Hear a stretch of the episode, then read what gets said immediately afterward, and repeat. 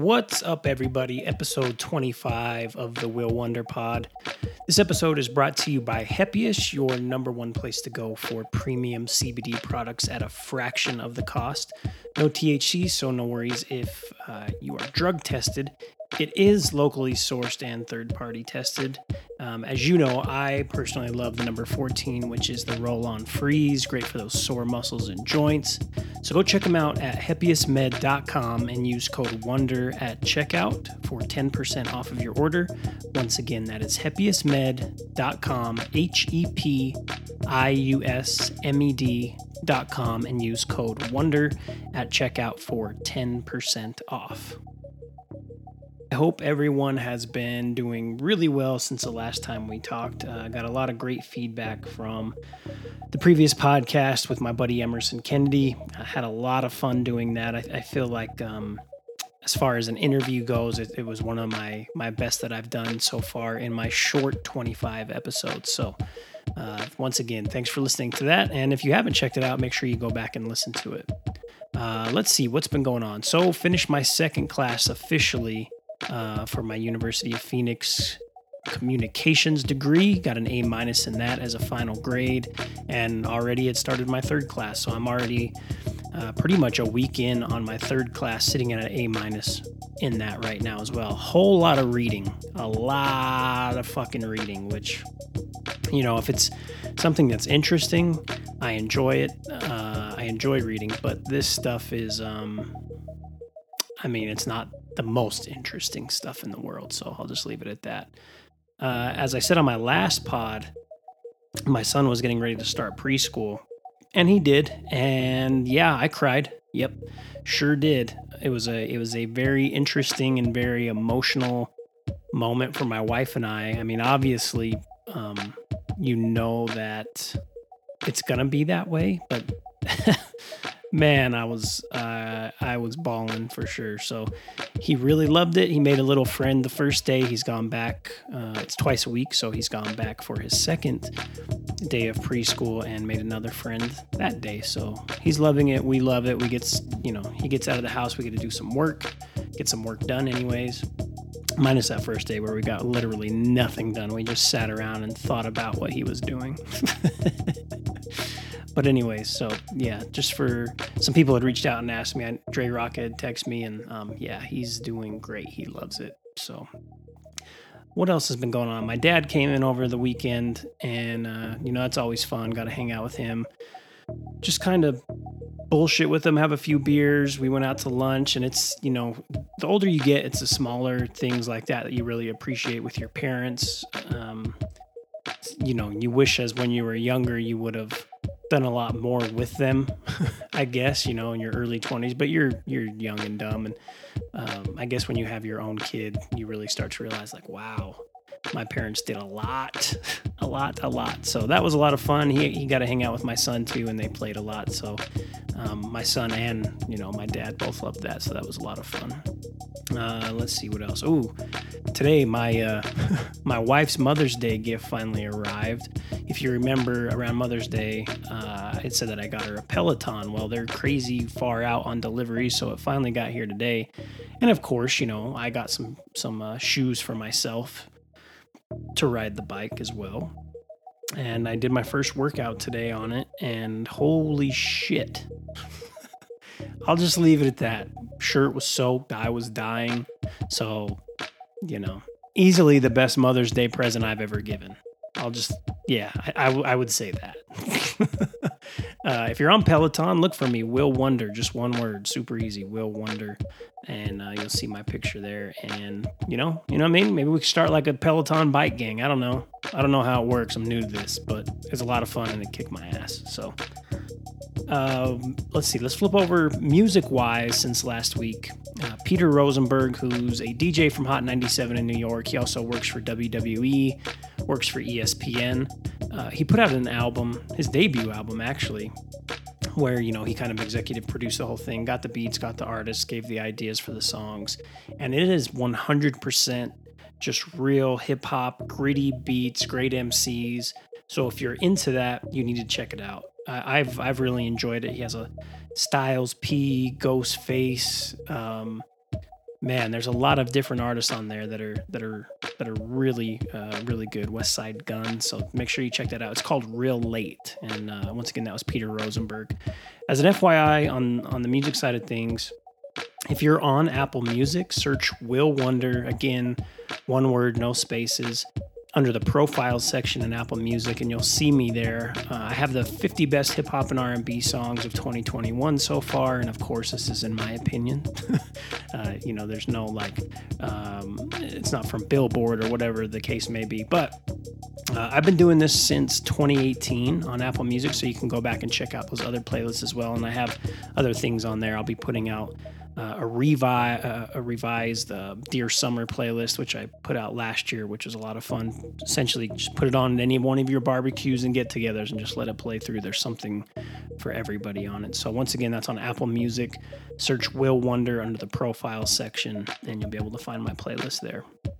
All right, let's get into some NBA talk. This won't be too long on the NBA talk on the intro because I'm going to uh, cover round two with Kurt in in just a moment. So, uh, first round of the NBA playoffs, Wizards lose to Philly. You know, Wizards need to figure out early what the plan is for Bradley Beal. Westbrook is locked in for two more years for a shitload of money, so I don't think they're going to be able to move him. But they really need to figure out what they're doing with Beal to be able to kind of move on and and and have a plan for that team moving forward. Uh, the Jazz get past Memphis. Memphis is a super young team. I think if they keep that core of Morant, Brooks, uh, and Jackson, they're going to be they're going to be tough these next couple of years. Right now, they're just too young, too inexperienced for the Jazz, and obviously not not on that same level as the Utah Jazz. So that series was rather quick, minus you know that first game where where the uh, we had the surprise of Memphis winning. Boston gets just put away from the Bucks. Danny Ainge leaves. You know they move Brad Stevens to the GM, which is kind of weird to me it seemed like it happened kind of quick. I don't know if when he was brought on that that was kind of you know the wink wink agreed upon plan for him to take over for Ainge, but it, it just seemed odd. Uh, Boston has some things that they need to do this offseason for sure. One, obviously, get a new coach. Originally, I thought Chauncey Billups would be a, a good fit, but um, you know, I'll, I'll, get to Billups a little bit later. It turns out he's kind of the front runner for the Blazers job. Uh, but back to Boston. Secondly, they need they need a big who can actually play. I've said it a hundred times on the pod. Thompson is just too old. Williams can't consistently play, and when he does play, he's just in foul trouble all of the time. So they need they need someone that can anchor that middle. Um, obviously, building around Tatum and Brown. Uh, I don't know if they can, but they may need to move Kemba his contract is going to be tough to move, but I think they need something different there at the point guard position again to build around Tatum and Brown. And and obviously they need depth. Their their bench is awful. Evan Fournier isn't the answer. He wasn't the answer in Orlando, and he's not going to be the answer in Boston. So, yeah. If you could tell, I'm not a big Fournier fan. Anyways, we'll move on to the Knicks, who get knocked out convincingly by the Hawks. Great season for the Knicks. They get um, they have Randle for at least one more year. Barrett's progressing pretty well. You know, but watch for Chris Paul to the Knicks this offseason. Paul declined his $42 million player option. Uh, with Phoenix, he's, he's looking for a multi-year deal, and he's looking for about a hundred million, which to me sounds crazy, especially at his age. But he's he's balling out right now. So you know what? A, Who am I? What do I know? Um, but one thing interesting about Paul is his former agent Leon Rose is now president of the New York Knicks. So you always got to kind of, in a sense, read the tea leaves with players. I I, I actually learned that from Bill Simmons, listening to the Bill Simmons podcast when he was saying, you know, Kawhi's going to the Clippers, and it's like, fuck, Kawhi isn't going to the Clippers. Or even back when he said LeBron's coming to the Lakers, he was saying that well before I heard that from anybody, and he just knew because he was watching what the agents were doing and watching what ownership was doing. So, yeah, just pay attention to those things. It's it's a lot deeper than what we actually think it is. So. Uh, oh, I got what I wanted last week. Possibly the game of the year with the Blazers and Nuggets. Uh, Dame played incredible, but it just wasn't enough. And then Den- Denver closed them out the next game. Um, it's going to be an interesting offseason for Portland. They let go of Stotts, so they need a new head coach. And again, like I said earlier, it looks like uh, a report came out today that says Chauncey Billups is the front runner. So doesn't look like Boston will get him. Um, also, what do you do as far as adding to the team? Do they move Dame? You know, there was talk about him not being happy, but how the hell do you have him leave? Like, you got to do whatever you can to keep him. So, does that mean moving CJ McCollum, getting pieces for that? I don't know. But it seems like, you know, kind of the same old story uh, with Portland this offseason. So, I just love Dame, and I hope that they find a way to get him to that promised land. But I don't know. It's going to be tough. Uh, obviously, you know, Lakers out. We'll talk to Sebastian here shortly about how he feel uh, how he feels about LeBron being out. So, AD gets hurt uh, in in that last game. I mean, he was hurt the game prior. Tried to come back that last game and played, you know, a couple of minutes and, and had to be taken out. Phoenix was too much. It took two days for me to actually believe that the Los Angeles Lakers and LeBron James aren't in the playoffs. Thought maybe, you know, the commissioner would come out with some some kind of rule saying they're back in due to Davis's injury, and then there's like some type of conspiracy, uh, um, you know, some stuff in the background that the Suns did, and they're all suspended. So now they're going to bring LA back in. But you know what? It was real. The Suns actually beat the Lakers, and the Suns are looking good right now uh, against Denver. So beginning of the year, I picked the Lakers to win the West. I thought their roster was a lot better, but you know it must be a chemistry thing. So we'll just have to wait and see what they do in this offseason. Um, I mean, if I'm the Lakers, I'm keeping LeBron James, duh. I'm keeping Anthony Davis, duh, and I'm probably keeping KCP. I'm doing whatever I can to move Kyle Kuzma. I'm doing whatever I can to move um, a lot of those players on that roster, if you can. I mean, Harrell, I don't know what the hell happened he was six man of the year last year, and it just didn't. It, he didn't f- fit, I guess, in LA. I don't know, but they they've got a lot of work to do this offseason. Uh, Clippers get past the Mavs. Really weird to see the Mavs play Boban and Porzingis together at the same time. You know, they played zone. They looked really slow. Obviously, Luka's incredible elite player, uh, minus his free throw shooting in that series, which was I can't believe how bad it was. It was like Dwight Howard levels of bad. Um, there are some okay pieces uh, on the Mavs. You got Tim Hardaway Jr., Finney Smith, Maxi Kleber, Jalen Brunson, but they're going to need to be extremely ag- aggressive in bringing in some support players eh, uh, for Luka, and then also moving Porzingis this offseason. All reports are that Porzingis wasn't happy playing second to Luka, which is fucking crazy. there's there's maybe you know five to six players in the entire league who shouldn't play second to him if they were on the same team, but Porzingis absolutely isn't one of them. So for him to say that, um, you know, it pretty much stamped his ticket to someone else in the off in the off season. So hopefully they can get some something decent in return for him. It's kind of crazy looking back at that trade now that you know it seemed so lopsided that Dallas had won that trade and I mean, who knows? I mean, who's better for it at this point? You know, neither team really. They're both out in the first round. So, um, Luka would have his extension coming up, but and this one thing to note: this never happens coming off of a off of the rookie contract. But I wonder if he holds up signing that that extension just to kind of see what happens in Dallas. I feel like he loves it there. Um, you know, anyone in the league will pay Luka as much as they possibly can. And again, I do think he loves Dallas. So as long as they get him some help, you know, there's no question that he's going to stay. But something to look out for. Maybe he kind of holds that over their their heads and and waits to see if uh, if they bring in something to help him because he can't do it all by himself. Obviously, amazing player though. Okay, coming up, we're going to check in uh, at first with my guy Sebastian see how he's doing. You know, he's a huge LeBron fan, one of the biggest LeBron fans I know.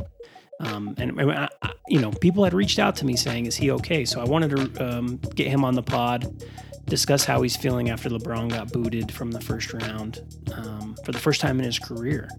And then Kurt will join me, and we will discuss round two of the NBA playoffs, and then we will end the show out with the review of the new Conjuring film, "The Devil Made Me Do It." So let's get to Sebastian right now.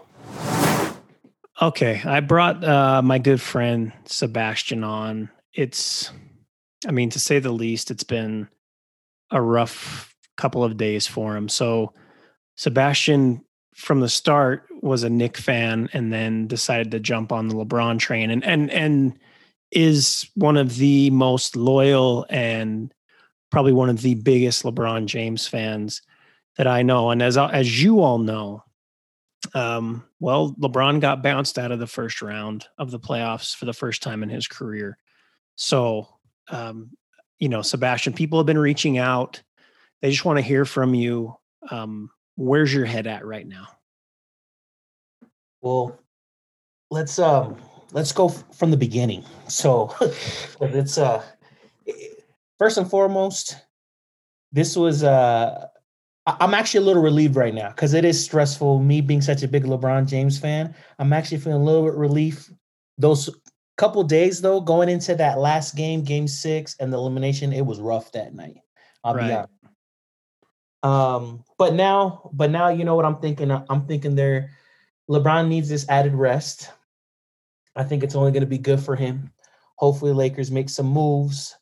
Um, you know, Damian Lillard's coming, so that should be good. Now that, that that's, um, that's I don't think that's going to happen. Yeah, yeah, that's, that's, my delusional. Happening. That's my delusional side. But um, man, it was it was rough, man. It's just all the comments that I've been getting, everything that I've been hearing from last year's championship doesn't count to it's over to but you know what i'm still riding with Bron. i'm still thinking um, he's a great, and I'm I'm ready for next season already. So this one right now, I'm gonna watch these the rest of these playoffs. I have no horse in this race, right. so I'm just watch some basketball, and uh, it should be good. So probably what you're looking most forward to is is July. In July is is Space Jam. Then. Oh, that's my thing. Yeah, I'm yeah, at, yeah. I'm, I'm, pretty excited to see what what that's gonna be uh, about. You know. Okay. All right. So, so are you thinking that? I mean, like you said, you know, a lot of people reached out, said it's over. Last year doesn't count, which I, I don't believe that last year doesn't count. Um, but as far as it being over, and and I'll, I'll, be honest, at the beginning of the season, I thought, you know, okay, it's going to be the Lakers in Brooklyn That's in the fi- in the finals. Um, I thought that I thought the Lakers had a better roster mm-hmm. um, than they did the previous year, but it just you know didn't seem to gel. So. Uh, let's say that Anthony Davis is healthy starting yep. next year, which again, I think if Anthony Davis plays, that's a different um, there's a different result in that series. And if he's healthy, I should say that if he's healthy. Right. Um, but what do they need? What do, what do you want to see the Lakers add? And again, you're not a Lakers fan, but you're a LeBron fan, so that makes you a Lakers fan for yeah, the time yeah, being. What time. what uh what do the Lakers need? What do you think? I think they need some more consistent shooters. So you need that for sure. Mm-hmm. Um, another person to do a to be a playmaker. I think last year with Rondo, I think that was actually a little bit underrated when he left, and people were like, "Ah, it's fine, Rondo." But actually, I think Rondo did help out a lot. Oh so yeah, especially in the playoffs. Especially, especially in the playoffs. playoffs, especially when LeBron, um, you know, goes to the bench or just even going through the season, man. Just like such a long oh, and this one that was a condensed season, uh, you know, quicker mm-hmm. back to backs. You needed somebody like that, but some more like consistent shooters. I'm at the point right now where I'm like everybody could probably get traded. At least is on the trading block, except LeBron, AD, and maybe KCP because I think KCP works well with LeBron. Yeah, I I personally like Alex Caruso a lot because I just think he plays with a lot of heart, but yeah, he I think he just needs better shooters. But the thing is like the team being it's really top heavy and it's really constructed around these two guys, AD and LeBron. Mm-hmm. Where that worries me too, because if one of them goes down, then it's a whole new dynamic of a team. So right, that's, uh, yeah. that's something that concerns me from time to time. But we'll we'll see because I was really upset AD getting hurt. Um, but hey, it happens. It's, yeah. it's part of the game. So I mean, you see all these names that float around out there, and I don't, I don't think there's street, validity. Street clothes, street Davis. That that one, I'm not gonna lie. That Charles Barkley said was like, oh, that was hard. out of this world. out of this world. out of this world. I, there, there's a lot of a lot of free agent names out there, or not free agent, but player names that they've that you know as soon as the as soon as the Lakers lost, oh okay, and you've heard it all season about Steph Curry being um, you know courted. I don't think that's happening you hear, you know, you've heard little things about Dame Lillard not being happy, but I, money wise, I don't see how any of these top yeah. tier players make it work in in LA. Um, That's and then true. you know Chris Paul is opting out of Phoenix at the end of the season, but he's also looking for a multi-year like Yeah. hundred million. So I think that that fits more with the New York Knicks. So good for you with that. on that Um, side. Yeah, we'll mhm. see, we'll see what ends up happening. I don't know. I keep hearing these. Being completely honest, if you if anybody or if there's any way for Lakers to get like Damian Lillard, which first and foremost he'd have to really want out. I was seeing this thing is like you, you'd basically have to throw AD at him. Is Yeah, basically what it and that's means. not happening. You know, that's not going to happen. Yeah. Uh, same thing with something with with Curry. It'd be something just out of this world. I have seen other little names. Uh, no disrespect to the players I'm saying by little names, but I've seen like uh, Kelly Kelly Oubre. I've seen um, what is it? Uh, um, Devonte Graham, the point guard. One of Oh, the, okay, one yeah, the that wouldn't be bad. Charlotte. That wouldn't be bad.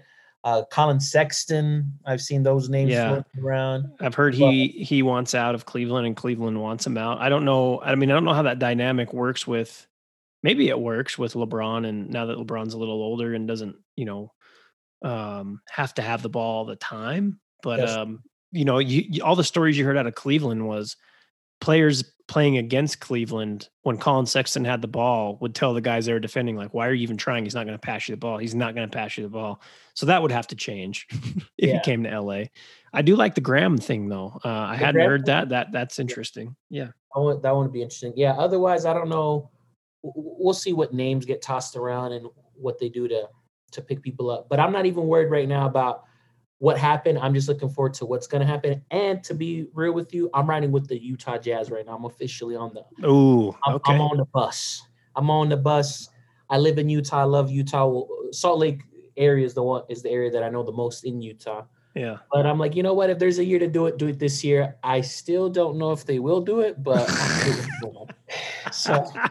I'm going to I'm going to game one at night. So Oh, look at you. game one at night, you know. So A little light work, a little light. You know, maybe maybe you know maybe stop by Ruth's Chris prior to the games. Get catch catch a dinner. you know, I, I can't get seats like you, you know, right by the bench, but you know, we're gonna be. okay. we're gonna, I seen photos, you know. I was like, wow. You know, I, was like, I saw I saw T Pain, D Wade, and then you uh, at the last game, pretty close to each other, a lot closer than I was to them. um. Okay. All right. You know, you But- just when you have good friends, they give you, get you good seats. I guess I don't know. uh, Well- shout out to Zach. But uh, all right, well, you know, I'm glad you're doing okay. I'm glad you've kind of focused your attention, you know, supporting the Jazz. Yep. I'm looking forward to Space Jam. I'm looking forward to that. Um, I don't know if you remember that night that they were losing. You texted me and Rob. I didn't even answer back. I know. You some, you shot some text over. Is is like what's happening? I, I'm not even paying attention to this shit. Like I'm not there. That's bad. I thought maybe you were like two or three seltzers in, just pissed off. Yeah, it's just it's emotionally draining. That's why I'm like, you know what? I'm just gonna. Yeah. gonna go You just ahead. need to, you know, and I did, no, no, this is what I did ask, and Rob got very upset. I said, okay, so, and you know, and this was probably 15 minutes after the game was over and they were eliminated. I said, so when LeBron is gone, who, Oh who's- yeah. whose yeah. trainer you guys going to hop on? And I think Rob said something like, how, how dare you ask that 15 Right. minutes after the game's over? Fuck you. Oh man, it's gonna be a crazy day when Bron's, uh, re- you know, gonna be retired, which is obviously gonna be sooner than later. Yeah, But- you know, probably another two years, I would think, right? You would have to me think. Makes me really think. At this level, how much longer do you think he could play? Yeah.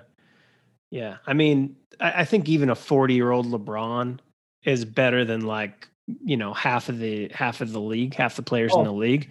But I don't know if he wants to play that way. And, and to be honest, after they lost, he felt to me, uh, just uh, from the outside looking in, hearing what he was saying, and it just kind of felt like he was cool with it. As Yeah. weird as that sounds, you're just like, yeah.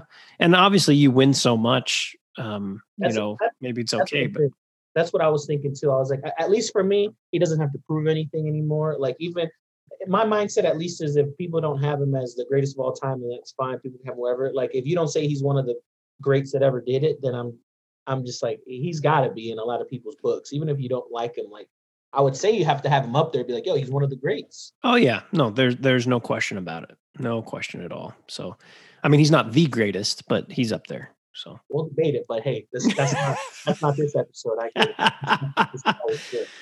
All right, man. Well, you enjoy your Ruth's Chris. You enjoy your, you know, your four hundred dollar ticket to the game. Enjoy the game. Um, I just, you know, it's a pleasure to be a friend, you know, and just be an acquaintance of yours, be in your presence. Uh, you know, just always so positive and happy. So, uh, all right, bro. We will talk to you later. All right. Peace. Okay, we are um we are we've already started the second round of the NBA playoffs. A couple of games in the in the bag already. The Jazz and Clippers play their first game tonight as we're recording this. Uh, so that's exciting. Um, but let's take a quick look back at the first round. Uh, by the way, Kurt, I brought Kurt on to do this. As I said, I would. I haven't even introduced you yet. Kurt, how are you? It's okay. I'm like a mainstay at this point. yeah, you're just like Kurt. Come here. Come here. Come on now. From from IT or what was I? A producer to producer and demoted to IT, and then people got upset, and then I brought you to as a contributor. So yeah, it's great.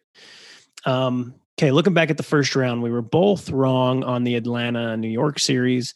Uh, Atlanta uh, just beat the brakes off of New York. Trae Young became a villain, and uh, the Knicks went packing. So um, both wrong on that one. I was right on the Portland Denver series as I took uh, Denver and you took Portland. The other series uh, we were all correct on, which you know wasn't too difficult to be correct. Oh no, no, no! I'm I'm lying. We both picked the Lakers. Yep. And um, but who knew Anthony Davis was going to be hurt? Right. I mean, I guess we probably should have thought about that. What did you call him, Mr. Glass? Yeah, Mr. Glass. Sam Jackson plays him in those Shyamalan movies. Sam Jackson plays Anthony Davis. Oh, that was a tough one to stomach, though. Um, just for a, a picks perspective, I mean, but you know the Suns look great, so we will get to that. Um, but everything else we got correct, right? I'm not forgetting anything that we got wrong. Nope, I think we're good. Okay, second round. We're just gonna honestly, we're gonna. This wasn't won't be too lengthy, but we are going to uh, start with the East I mean, I don't really know what we say about the Bucks and Nets. They're two games in. Uh, the Harden injury at the beginning of game one made me think, oh, okay, maybe the Bucks kind of compete. But you know, at the same time, as crazy as it sounds, um, if everyone else is healthy, they they don't even need James Harden. it's it's terrifying to be honest. I, I love the Bucks roster. I think they're a much better team than they have been the, the previous couple of years, uh, especially adding Holiday. But I mean, the, the Nets. I, I, what the hell do you say? They're just too talented. Like, I don't you, know. You don't. I don't know. And they're getting great minutes from other players too that you didn't expect to like really show up. I mean, Blake Griffin's like Blake Griffin again almost. I know, insane. Blake Griffin, Mike James. Um, What's we, that I mean, big guy's name with the uh, hair? Yep. Uh, I see. See, I was thinking about him uh, Claxton? in my head. Claxton. Claxton. Yep. Nick. Yep. Yep. Uh, Not Claxton. Speedy. Not Speedy. Nick. Right. Nicholas yes. Claxton. Um, and then, um, I mean, what do you? There's not much else to say about this roster. like, and then if James Harden does come back, I don't see how anyone in in the league. I said this the other night to a friend. I said, you know, the the Nets might lose uh, in the finals if the NBA finds some way for the uh, Western Conference Finals teams to combine and just create the Western Conference Final team against the Nets. That's that's kind of what I'm I'm looking at now. Barring injury, of course, to anybody else on the team, they're yeah. just too they're too good. So I mean, honestly, I feel like Kyrie and Harden can switch out as long as KD stays healthy. They're fine. Right. Yep. Yeah. KD is he's something inc- else. Incredible. Looks like you know, obviously no problems from coming off that injury now. So, uh, yeah. I mean, we'll, we'll just leave it at that. We're both going with the Nets, um, unless you know you want to you want to zag. I want to zag. I want to zag when the Bucks are down 0-2. Yeah, I just and they've lost by a combined what sixty something points. whole last game worth of points. Uh, I don't know. No, okay. man. I they're going to steamroll. They might lose like two more games through the entire playoffs. Yeah. Okay. Uh, we'll go to the other series in the East, which is a little more compelling. Um, you have the Hawks and 76ers. Uh, right off the top, I'm going to say this. I think the Hawks are going to win the series. So they're Hmm. inc- they are incredibly deep. I don't think Embiid is all the way healthy. Uh, and you, I mean, if you take him out of this series, it's probably over in five. The Hawks Yeah. are, like I said, they're deep. Since Nate McMillan has taken over as coach, their record is 31 and 12, uh, including the playoffs. So he, I mean, he really switched something in them. Trae Young and Bogdanovich are just hooping out of their minds. Um, I mean, the beginning of game one, Embiid comes out with Triple H, the DX song, dun, dun, dun. and I'm like, oh shit, all I'm all in yeah. on, I am all in on Philly, and then all of a sudden it's like, egg. it's like this is the old version of DX. Like, and I know you won't understand this because you're not a big wrestling guy, but my, my wrestling fans will understand this. It's like when HBK and Triple H fought uh, Kane and Undertaker in Saudi Arabia at the Crown Jewel a few years ago. Like, it's not DX. The crotch chops aren't what they used to be. The moves in the ring are a little slow. It's just, it's not a good look. They're not the prime 1999 DX. And I think Philly without Embiid 100% healthy are going to be that crown jewel DX and and just look like shit. So uh Embiid is the key to this, I think. But um yeah, I'm gonna say I'm gonna go. I'm gonna say the Hawks win this series. What do you think? I think I'm, I'm I'm not giving up on Philly yet because if they make a few defensive switches, I mean Simmons is talking his shit all year saying he can guard one through five, so why not guard Trae Young? See what Yeah. happens. I mean, Trae's quick, but apparently that's what Simmons is. You know, Mister, I'm the best defender in the league. Needs to prove himself right now. And I'm, I Right. mean, obviously, I'm throwing like some fun Oh, shade I, at him. I, I can. Yeah, I, I I saw you unpack the umbrella before we started recording. but uh I mean it's a though, Gobert like, umbrella, uh, uh, umbrella, if I if I can see it correctly. a little bit, yeah. Yeah, yeah. Um I just I don't know. I'm I'm not ready to give up on him yet. Um we'll just have to see if if like you said, it all comes down to Embiid's knee. And if he's better than 80%, then I think they can still pull it out. Because if he gets going, there's no one on the Hawks roster that can stop him. yeah. Right. Yeah, Capela can throw a wrench in it, but no, I mean, I don't think anybody in the league is No. stopping Embiid when when he's healthy. You know, on the block, he's just he's he's really special. But the biggest thing in, throughout his whole career has been his health. Has been the biggest detractor of him being like, you know, that top tier guy. He was in the yeah. in the in the conversation all year um, for the most part for that MVP, and then Yeah. the injury came in and, and it kind of Well, slowed him down. I know it's kind of like chicken of me to be like, oh, well, I want one more game to see, but I do want to see one game of adjustments, see what happens. Yeah, and and I I do think Philly pulls it out, and I want Philly to pull it out because if anyone like matches up okay against Brooklyn, it's them. um, so I think I think that Eastern Conference Finals between Philly and Brooklyn would be more fun than the Hawks and Brooklyn because Brooklyn would probably sweep them. Okay. All right. I, I, I um, the, the thing I'm liking about the Hawks is they have like a bit of an attitude that kind of came out of nowhere. Like, They they're the ones that are walking around with the like like no one believes in us but us type attitude. and Yeah. it's it's working for them. yeah, like you, had Capela talking shit. You had uh, Trae Young, like I said in the last pod, becoming the the the uh, Joker slash Two Face, His In the- boos are his Nick- cheers. He takes Yeah. them as cheers. And he's shushing them all, shushing everybody. It's incredible. Um, okay, well, perfect. Well, we have something different here. So you have the Sixers. I'll take the Hawks. Um, yeah, we'll just. I mean, I mean, at some point we have to throw in something into this bet. I don't know what it is, but uh, we'll do. We'll do something, something fun. We'll figure it out. Yeah, we'll So, figure it out. Um, We'll lie right. about it and say it's like thousands and thousands of dollars, yeah. but it's like lunch or something. Yeah. An ice cream cone. Dollar ice cream cone from McDonald's, please. Yeah, yeah, there we go. Uh, all right, let's move over to the West. We'll start with the Nuggets and Suns. Uh, I got to watch a majority of this game last night, and it was close for a while, and then all of a sudden the Suns were like, "Okay, let's kick it into that that uh, extra gear," and Denver just didn't have an answer for it. So I still think this is going to be a bit a, a longer series than what Game One led on. Yeah. um again there's there's no real answer for Jokic but also on the other side of things I think the Nuggets are really missing Jamal Murray.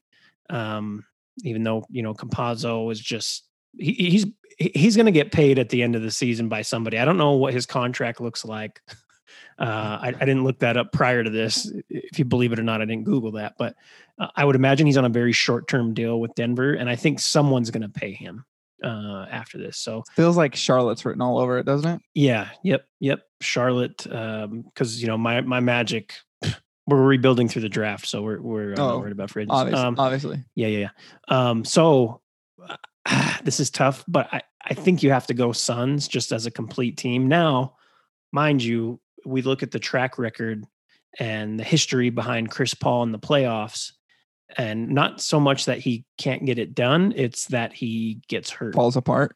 yeah. Yep. So um, that's, I mean, if he stays healthy, yeah, I think they have it in the bag. Yeah. But I do think it's a little, I, I think six games, and I'll go with the Suns. What are your thoughts? Yeah, I think. Well, look at Chris Paul just playing and not being 100. percent Like the that's how the Lakers got their games on the Yeah. Suns. So if Yep. he if something happens, they're done. But um, I'm in the opinion that I think I think Phoenix is just too good top to bottom against these guys.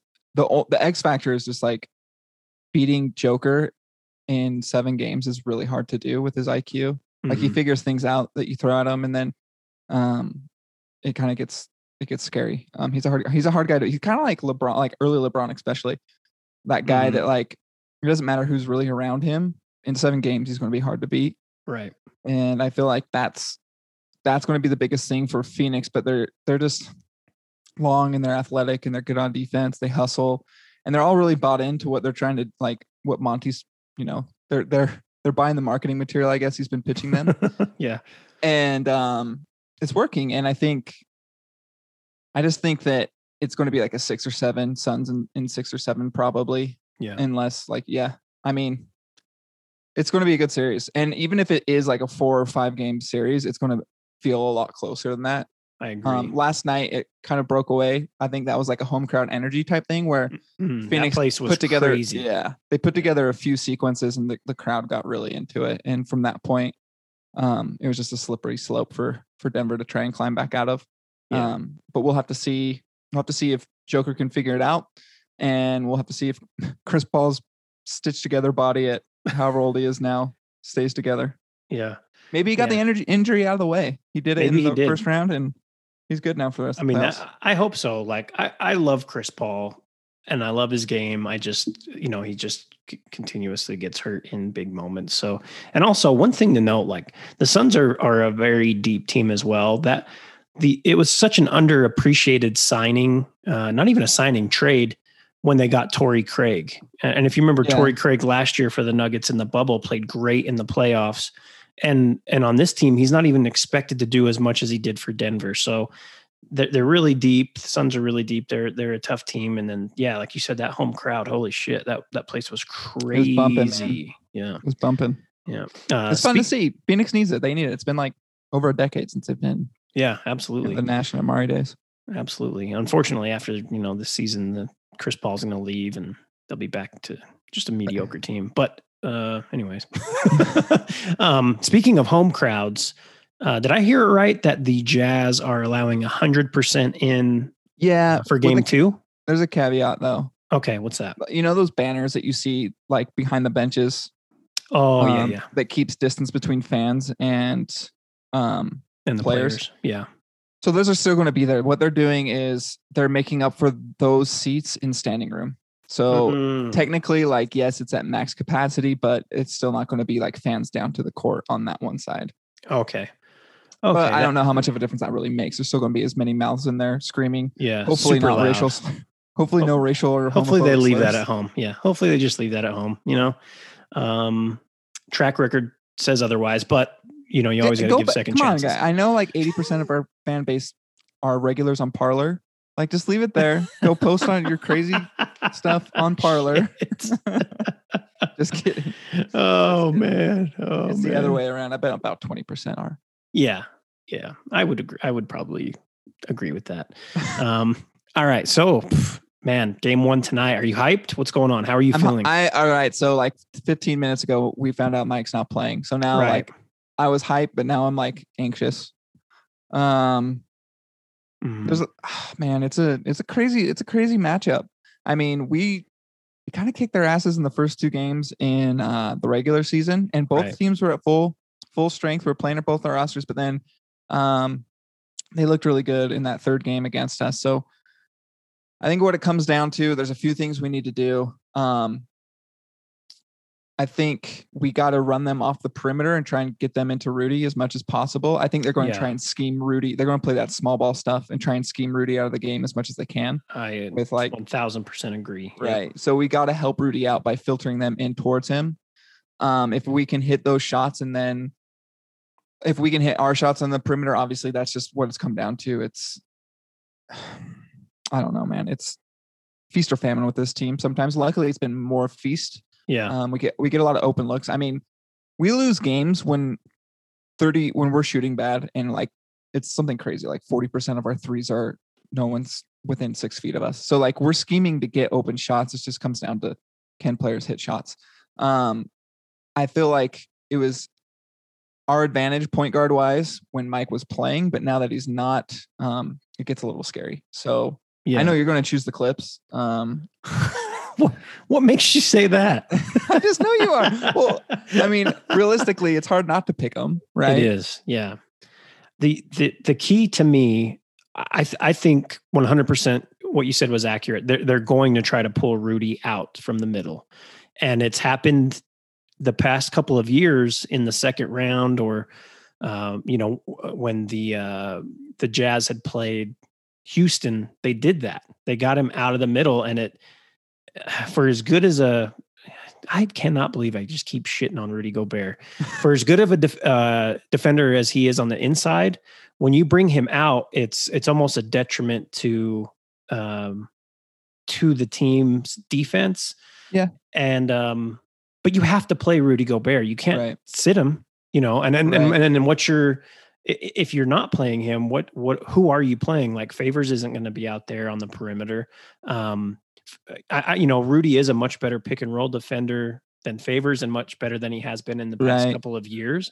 But I don't think it's a pick and roll game with the Well, Clippers. No, it's it's never been a pick and roll with them. Yeah, It, honestly, they're I'm going to be honest. Their offense is kind of boring. It's it is. who plays ISO this possession, basically, and then who's going to kick it like Terance Mann and sometimes Rondo and Yeah. um, And then you have like, they just sit on the three, and if they get double teamed, they just toss it out. It's not super Yep. fun to watch. It's effective, especially because Kawhi ended up having one of the better mid range games um, of anyone.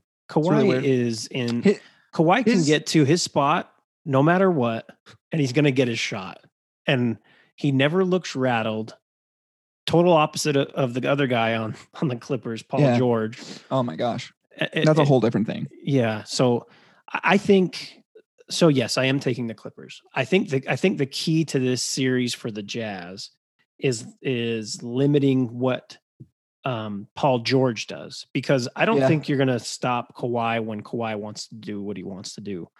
Um, but you you know we've seen it before. I mean the whole playoff P thing and making fun of uh, Paul George started with Joe Ingles just fucking with him. Yeah. so if if but Paul George has looked a lot better, you know, that first round against uh, Dallas. Now, Yeah, and Dallas big moments too. exactly. Specifically, Dallas isn't as good of a defensive team as Utah, obviously, but I think once you know he builds that confidence in him, just like any player, even if he misses a couple of shots, he, he's going to feel like that. You know, the Yeah. next one is going What- in. So what sucks is our weak point on this team is just like we have one real defender that's a wing defender in Royce, yeah, and we don't have like that second like I'm gonna lock you down wing defender, and that's Right. like what every fan wanted to address in the offseason was find that second defender, and we could have drafted it in um, McDaniel, Mhm. and instead we got Azubuike, and he he just his foot fell off basically in the G League, and he's just done. He's not gonna ouch. yeah, it was it was bad. Full on almost Gordon Hayward. And I just feel like I don't know. That's this is the team that we need specifically two great wing defenders, and we don't have it. And Yeah. that's what's really scary. Again, maybe Joe is Paul George's daddy still, and he just gets in his head and it works. I mean, he did it. He honestly, I've never seen a difference in talent like the lower guy just completely derail somebody like that in Yep. the Oklahoma City game, series. It was the craziest thing ever. And Joe, Joe just has that like I'm slow, I'm not athletic, but somehow I'm gonna piss you off and lock you down and beat you, and it's probably going to get to your head because you're one of the better athletes in the league. Right. It might work for us. I think there's a lot of X factors in this. We haven't even mentioned Jordan Clarkson. hmm He's he's been bad in the playoffs, um, straight up. Yeah. And if he can somehow get cooking, the second unit, like if if if we can just like withstand the Paul George and Kawhi um, minutes, and then he can come in and do his thing. The minivan hits a few open threes, and there's we have a fighting chance. Um, with- That's without the Mike. worst nickname in the history. Isn't of it the, the league, by the worst way? ever? But it fits him because he's, yeah, it's just he's such a goofball anyway. So I just think uh, Uh, I'm all worried, right. and I'm worried without Mike. So Well, uh, yeah, the thing, I mean, so Mike's out this game, game one, and um possibly game two, right? Game two yeah, I can see him evening. missing game two. And it's just tough. sorry, I know I'm drowning. Sorry, I'm a Jazz fan, but and I'm going to just keep talking. But one thing, just one thing that on the other side is, and this is what hurts without Mike, but maybe Joe and Rudy can run a pick and roll. And when they don't have a big out there to defend it, maybe that hurts them enough to keep Rudy like on the floor and keep him engaged. Yeah. Does that make sense? Yeah, I, Uh, I think I think the thing with with Rudy is, um, I mean, you look at the Clippers bigs, it's Zubac and that's it, right? So um, Rudy is obviously um, going to be able to score on Zubac. Zubac isn't an awful player by any means, but Rudy's going to be able to score on him. The the key is getting Rudy the ball when he has a mismatch, and for whatever reason, and I feel, I mean, again, I, being here in Utah, I get to see every Jazz game almost right on Yeah. TV, and I feel like they never give Rudy the ball when he has that mismatch. You're right. Well, here's the problem though.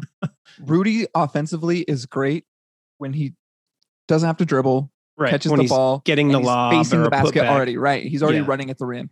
Even when he has a mismatch on him, his back to the basket game is terrible, Yeah, and he gets really like cute with it. Like obviously, sometimes like one in every ten, he does something like, "Holy ah, shit, I didn't know Rudy could do that." yeah, But it's too few. It's too inconsistent. So I remember specifically, like I think it was last year or two years ago when he was complaining about like I'm not getting the ball enough, which is fine or whatever. He's an all star level player and he was frustrated. So there was like a game where we forced the ball to him six possessions, and four out of six was a turnover, fumbled it. and the other yeah. two were missed baskets. Yeah. I mean, so I I don't want to catch any um any stray bullets because I constantly shit on Rudy. So I'm glad you said that because he is awful down Right. low with his back to the basket. I think there just has to be a way for them to do something when he has Morris on him. But the thing, the other thing is that this Clippers team, there's a lot of guys on this team that are going to play pretty tough. Like that's just that's how Morris is, right? He's going to push Rudy around Yeah. or, or attempt to. He's going to try to fuck with him. So He's got some got some dog in him. and we all know that Rudy um, has a hard time with that type of stuff. Yeah. Uh, so I don't know. Yeah, I'm gonna go. I'm gonna go Clippers in six. So give me your give me your final prediction here. I think I think Jazz. I'm going to do the opposite. Jazz in six, especially if we win tonight without Mike. I think we're in good shape. Okay. Oh yes, tonight. Oh God, it's gonna be fun. It's gonna be a fun game. Uh, okay, so just to recap, we both have the Nets. You have the Sixers. I have the Hawks, um, and then we both have the Suns, and then you have the Jazz, and I Yep. have the Clippers. Cool. All right. Well, uh, anything else you want to add to to your prayers for tonight's game, or or Well- anything at all? Is, is Governor Cox asking us to pray for wins now too, like we are for rain? Man, when, when, it rained. It so dude. I It works. like, holy shit. All right. believer. You need to you need to find some missionaries to get you baptized. And something. Save me. Save me. God damn. All right. Well, we will be uh we'll be right back with the Conjuring the Devil Made Me Do It movie review. Yer, hope you're having the day you deserve. Dre Rawka here. And if you're looking for a podcast to occupy your time, maybe you're behind the keyboard and you're like, man, I just need something to get through my day. Head on over to allrawk.com. That's A L L R A W K.com. And check out the Unrestricted podcast along with the ISO 20 podcast. Just podcasts to get you through your quarantine. Maybe you're isolated if you got that COVID. Again, Dre Rawka, check me out. Now back to the show. Well, we're back like we never left because we really didn't. We just took a quick water break and here we are. Kurt and I are back for Conjuring 3 The Devil Made Me Do It movie review. So, this is in theaters as well as available on HBO Max for the next 30 days. If you're not familiar with the Conjuring films, um, they all have aspects of real life events from the case logs of Ed and Lorraine Warren. I'm going to put some some pretty cool links in the podcast description for you guys to check out if you're not familiar. Um, a lot of crazy shit that they've been through. I'll just say that. So the real story behind this particular film is pretty crazy. The backstory is centered around the first case in the United States where a person used the excuse of demonic possession uh, to get out of uh, you know going to jail for the crime they committed, which in this case was murder.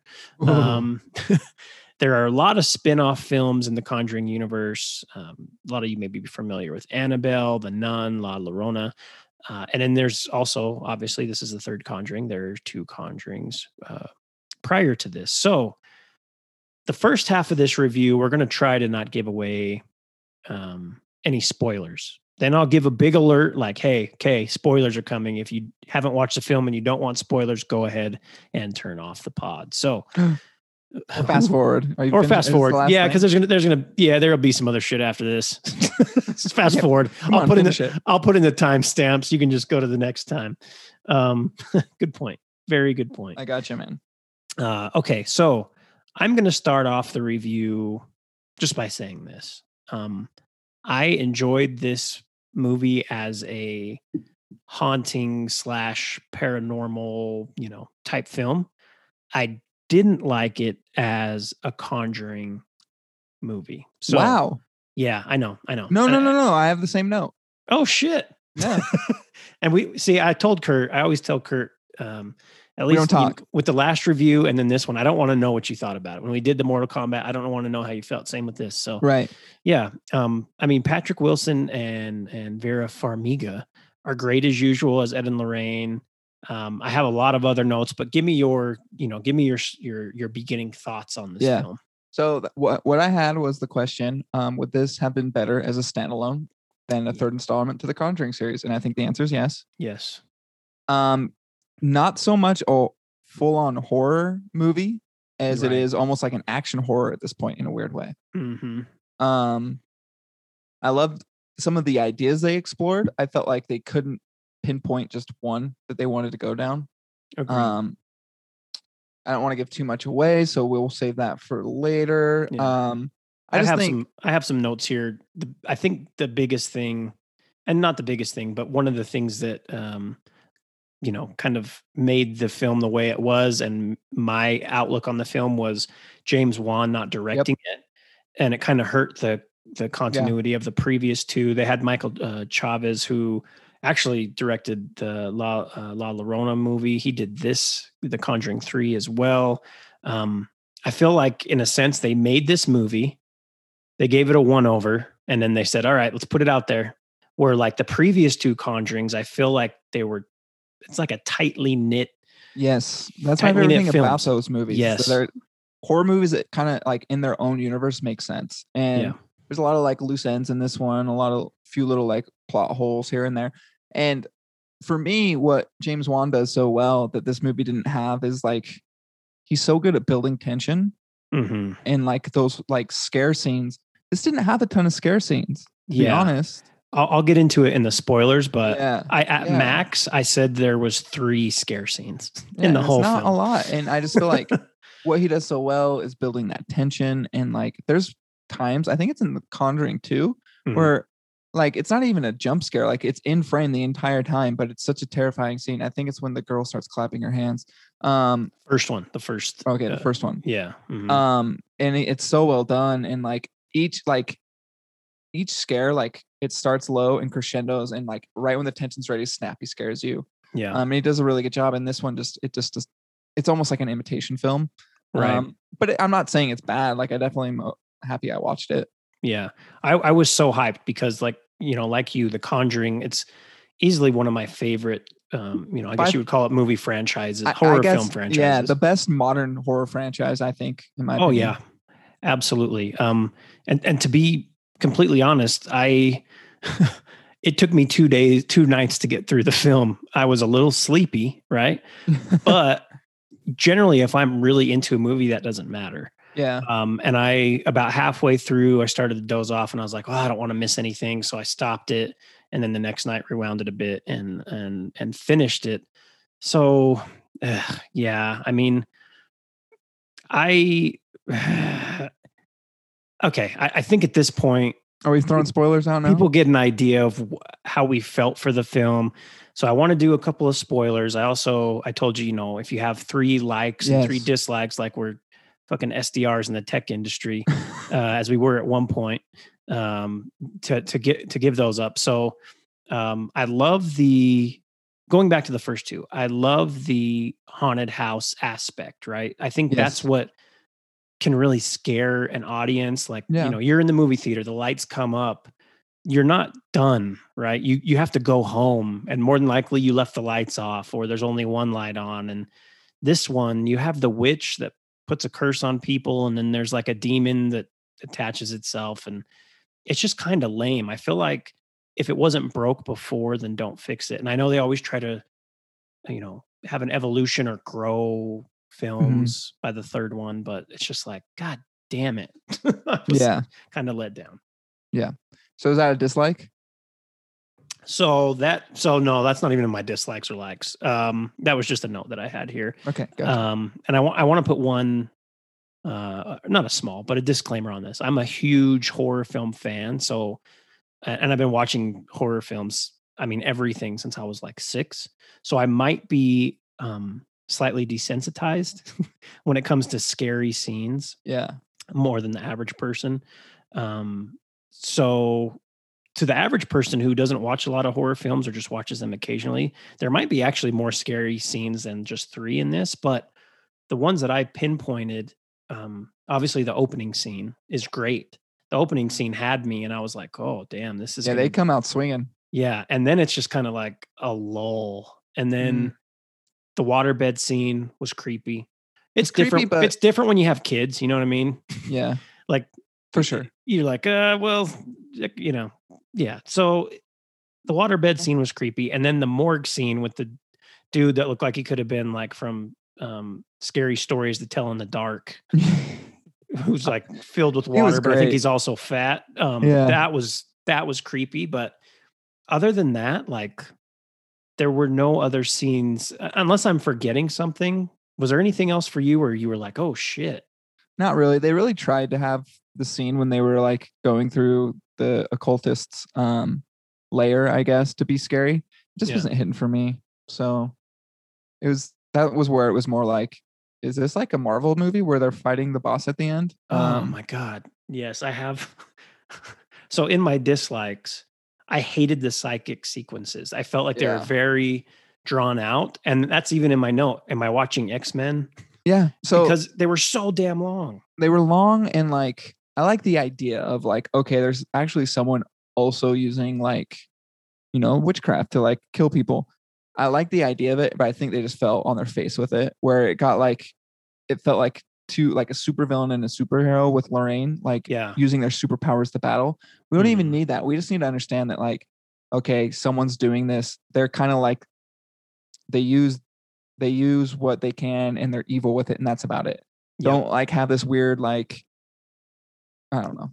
How she weird. goes in and tries to stop her from the Yeah. stop the witch. Yeah, it was, and then you know Ed, poor Ed, he's fucked up through the whole movie. So he's like our Professor X, just hobbling along right like for the ride. how honestly the things they had him do after a massive heart attack is pretty crazy swinging that freaking hammer that sledgehammer around Yeah.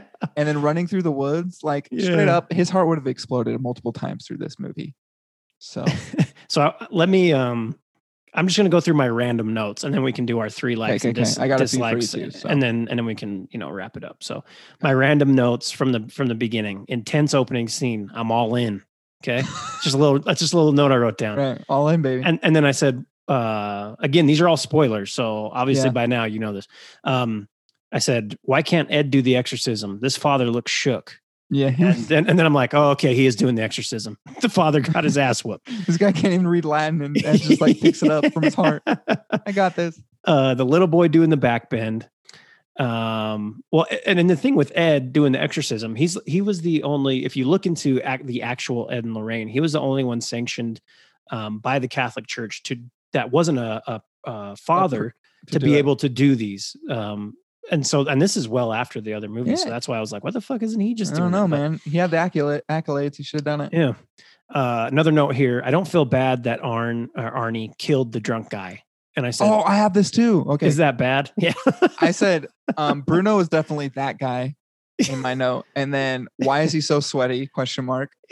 And honestly, are we upset that he killed him? Not at all. And I think they probably did that to to have you feel Right, sympathy so- and and not work, you know, honestly believe that. there is a morality question with this movie that like, are we because this is a real murderer and the Mhm. actual murderer was a consultant on the film. So are we okay with like justifying him killing somebody because the movie are making it look like that it was the devil in reality he probably had some really bad like mental health issues seriously, there's a big question on just the morality of this film um and that's exactly why bruno made it feel like he should have got stabbed even though quote unquote Yeah. the devil made him do it which was Yeah. probably just a psychotic break yeah uh, had a rough day. You know, yeah the the uh there is one scene, and this is going back to my notes. Um, it's prior to uh when he when he kills Bruno, where he where Ar- uh, Arnie's up in the tree and he's getting ready to cut. You know, he has the chainsaw, and you see the witch in the background.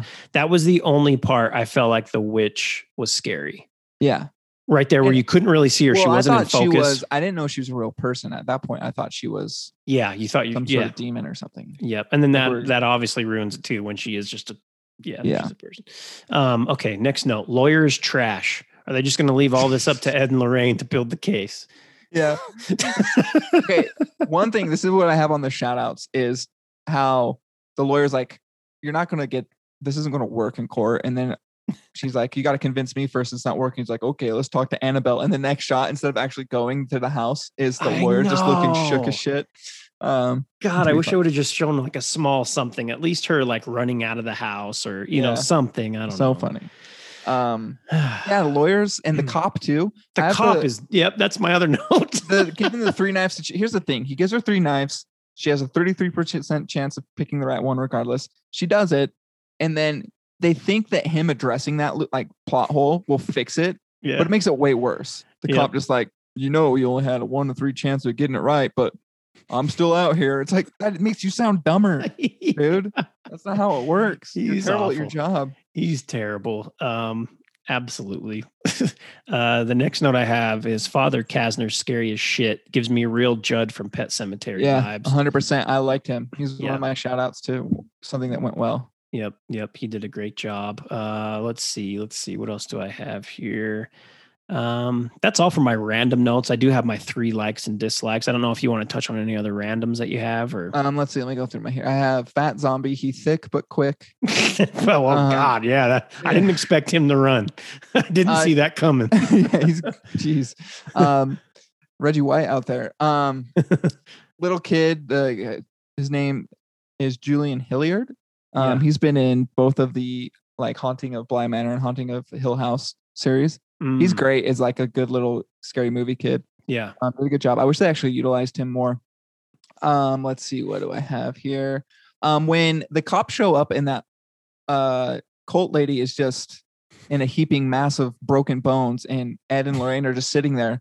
Are the cops going to believe them that it was the devil, or that they just straight up killed her? I mean, I guess going from what we've seen from the the main detective uh they're not the you know they're they're more like top flight security from friday they're not they're not necessarily the best cops on the planet for sure. Um, and I had why use glass to cut your own throat when you literally just broke your bones into a ball. um, and let's see, uh, what was the witch's reasoning other than like I get it, she needed to kill three people, and the last one goes to hell for the demon, but like why? Other than- yeah they didn't Satanist just going to Satan or what? i know that that was a big glaring black hole where i was no like so what and i even asked I, I asked my wife i'm like did i miss something like i know i fell asleep but i rewound it and uh, what the hell is Pretty going on sure her dad, aka the creepy retired priest, Father which- Yeah. Kastner, which is a great trope. Just like retired priests in scary movies, regardless, is always fun. hmm Um, I think he says like they do it just to do it, like there's no reasoning. I'm like, man, that's weak. yeah. Like That's maybe like trying to like, you know, bring Satan to the world would be a great reason yeah. for them to do it, not just like, hey, I'm just going to kill three people because I'm evil. Yeah. Because I read this book. yeah, you made me read these when I was a little girl, Dad, and Yeah. instead of scaring me, I got obsessed. And he was Yeah. like, "That's- like in, that's in bad." these type of films in paranormal films i always want a explanation as to why in slasher films i don't want an explanation in a No. slasher at least no no i never do like it always pisses me off when they try to say oh this happened when he was a child or this you know this person did this to him and that's why he is like just make him fucking crazy but in these type of movies i need to know why i need a i need a solid answer and that And didn't we- happen we did not get one. yeah Honestly, that's why shout out to the ring from my childhood. That's why the ring's great. That is a very tight knit story. Yeah. Yep. Exactly. All right. Okay. Well, well, let's get into our likes. Uh, uh yeah, let's do the likes first because the, the dislikes are probably funnier. We need So, to probably yeah, we need to end on a bad note anyway with this movie. I feel like I have a I have an actual with uh for the review at the end of the review I have some something fun to add, not necessarily about this movie, but horror in general. So three likes. Um again, Ed and Lorraine, even though Ed was hurt the whole film, still loved them. They were great like they are in the previous two. Yep. Uh the next like Blondie's Call Me. Pretty creepy in this movie. Gave the song new life. And uh I I, I- couldn't you know, before this, I would never have thought that that song could be creepy. Really solid what they did there. Um, and then I put love the opening scene, really cool shot of the priest getting out of the taxi to start. You know, you and I even said it when we saw the preview, paying uh, homage to The Exorcist. Um, and again, it was the scariest scene in the whole film. After that, it was just meh. So, what are your three likes? so. I have just Patrick Wilson as Ed Warren. hmm Um, we talk about our scare queen or scream queens, but we got our scream king in the house. Love it. Patrick Wilson. Um, not only does he play Ed Warren, but in is it um Insidious where he Yep. is on the opposite end of Lorraine as an old woman. Yep. Um, he's great. Um, I have the Conjuring universe just in general. I love going back to their basement and seeing all the creepy knickknacks and Annabelle like out of focus in the background and the painting of the nun out of focus in the background. Always a good Yes. time that they're building their little um, horror cinematic universe. And then I just have creepy old priest. Um, a- a- always ages well in a, in a scary movie. That's perfect. Um, all right, three dislikes. Uh, I've, I've I probably already said all these. I hated the psychic sequences; they were too drawn out, and again, felt like I was watching X Men. Uh, hated the witch aspect. The lady wasn't scary up close. Again, the only time she was creepy was when you saw her in the background and you didn't know that she was alive. Um, yeah, shit sucked when when you actually did see her. She just looked like a like a malnourished pilgrim, and that's not scary to pilgrim anybody. Karen. yeah. um also hated the court scenes Yeah. and and the case itself like it, it it felt like it was just in the background and i almost wish they would have gone the route of being more in depth in the case um you know I- i think of uh exorcism of emily rose where that was more you know they went back and forth pretty well in that movie Yeah. this it's like okay here's here's uh the lawyer and she has her head down and um yeah there's the there's That's the, it. there's the case in the court That's that's exactly what I have too. So, well, is that your three? Did you do your Yes. three? yeah okay. yeah So my first one was exactly that. This the pacing and not knowing what they want to do with the story. Mhm. Um, you know, like you said, the courtroom is it going to be a courtroom thing? No, just like two one minute scenes, and that's all we have in the courtroom. And I like I got amped on the movie. Like you said, there's a lull after that like huge opening, and there's this Yeah. lull, and they there's a question when they find out like okay, we need to find out what's going on, and and ask where do we start, and Lorraine's like from the beginning, and it cuts back to the waterbed scene, and I'm thinking like okay, we're gonna learn how this little kid gets possessed and we're going to go through the haunting of this house and it's going to be super fun ride. They Yeah. literally show the waterbed scene and that's it. yep That's all they do. And then they cut back to them doing this weird like investigative like what are we doing here movie and it, it just like it was like three or four different ideas of what this they wanted to do with it, and they they explored all four. And like, you gotta do one, you gotta do one, and you gotta stick to it. Which, Right. in my opinion, is a haunted house. Yeah. God, Um, please. Yeah. um, I'd put not enough scares, which kind of plays into what I just talked about. Um, there's just it's just there's there's not that James Waniness, and Yeah. that's my fine thing. My final thing is it wasn't James Wan, and you Right. could tell. Yep. You definitely tell. I mean, he tried, but when you have like the best modern horror filmmaker not Mhm. not in, involved as much as he we wanted him to be, you're going to tell. Yeah. Yep. I, I agree with all that. I think this, uh, you know, Conjuring 3 probably falls. Let's see. I'm trying to remember. I think there's seven, well, eight films with this in the Conjuring universe. And this is probably like down there with The Nun and Curse of La Llorona and even like the original Annabelle. The first Annabelle is tr- tr- shit. It's Yeah. awful. But uh, Annabelle creation, Annabelle comes home. Were both Comes home, really I think I think is the probably the third best. The first two Conjurings are the best. Yeah, And then yep. Annabelle comes home. I would put three.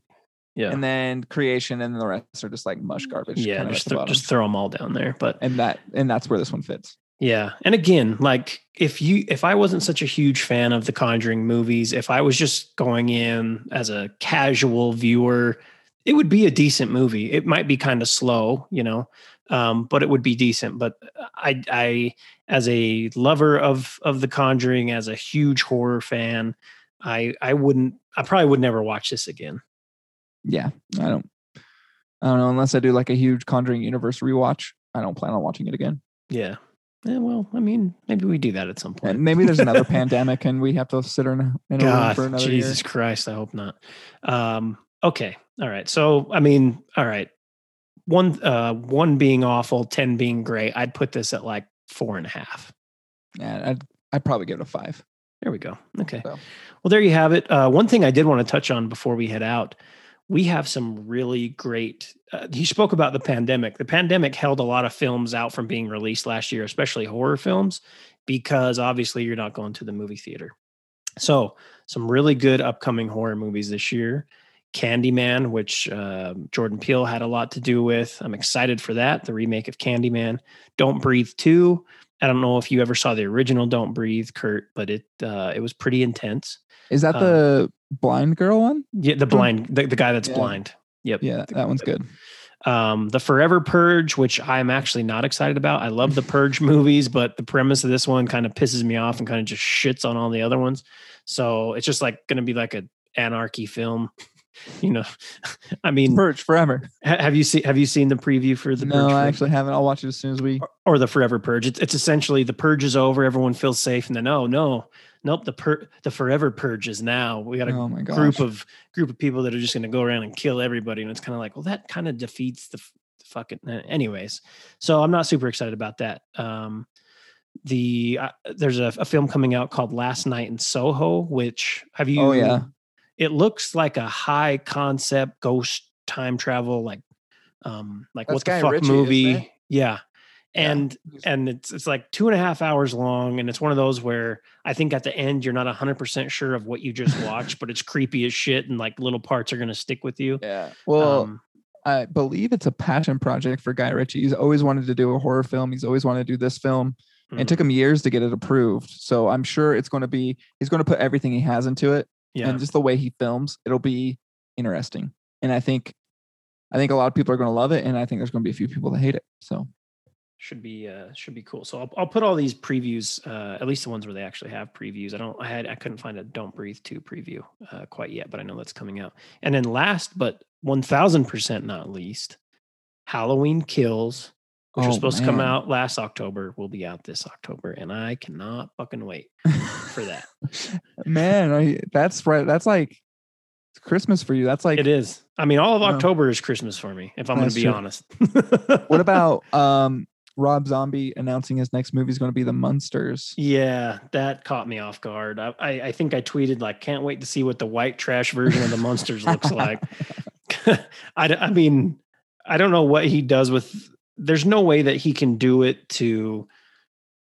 Maybe, maybe he just keeps it like a wholesome type of film with just like a small twist. But everything we've learned from Rob Zombie is like there's going to be a bunch of like inbred angry white people, and they're all going to be super lot of violent, lots of blood, some really like um, kind of um, unfavorable or or not nice to look at sex scenes.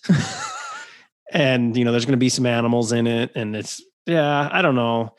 I, I love what i actually did like what rob zombie did with the halloween remake like how he the first one, right? yeah how he dove into michael's childhood a little bit more. I mean again it was very like in your face like all rob zombie films but i didn't mind it and i thought it was i thought it was actually pretty good. He totally took a giant shit on the whole franchise with with his h2 movie. That was the biggest piece of shit it's like one of the top three worst horror films i've ever seen Wow. uh yeah that it's that it's um the uh oh my god i'm gonna forget the name of it now there was a te- the texas chainsaw 3d and then jeepers creepers 3 those three are like the trifecta of dog shit horror films That's the thing about horror franchises. franchises, and maybe hopefully the Conjuring's not going down that route where they just drag it on with the same idea, and then it's just like, what are we doing here? well i think the cool thing about the conjuring is it, all of these are from the stuff that Ed They're- and lorraine warren had Yeah. worked on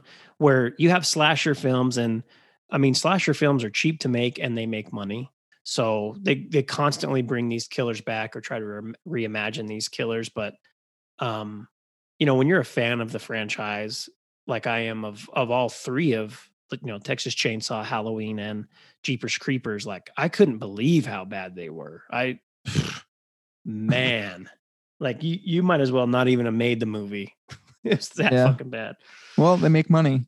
they do and that's the thing and i go fucking watch them anyways so Yeah. Get you every time. yeah yep all right kurt well uh i appreciate your time any um any pods coming out for you guys here in the near future There's got to be. yeah yeah it's that time i mean you guys Yeah, second no, round yeah. We'll get one in um probably this week. I mean, we did two. We did two in three days, which is wild for us. yeah Um, maybe we'll get one out here this week. I I was I was out in San Diego all week last week when we should have done it. Ooh, stunting on them. Okay, stunting, all baby, right. cool, man. Well, we'll uh, I'll for sure have you back once the uh, uh, conference finals start, and uh, you know, well, hopefully, I'll be right more than you were in our picks. And uh, yeah, I don't know if there's any good films coming out, but I'll have you all over those uh, those other shitty horror films later on. Sounds good. I'm ready. All right, man. Enjoy the rest of your day. Thank you. Okay. Peace. Want to thank you guys for tuning in this week. Uh, tonight, as I'm recording this, actually, I'm giving away $75. If you listen to the last pod, the very last segment, you knew how to enter that contest. Basically, either uh, rate and review on Apple Podcasts or simply share the pod on Instagram. So, tonight I will be giving away $75. Originally it was 50, so it's 50 for me and 25 from my good friend Dre Rawka. He donated to the cause. Good dude. You know, we had him on the previous two episodes prior to Emerson Kennedy. And uh, I've been having a lot of fun recording at his studio.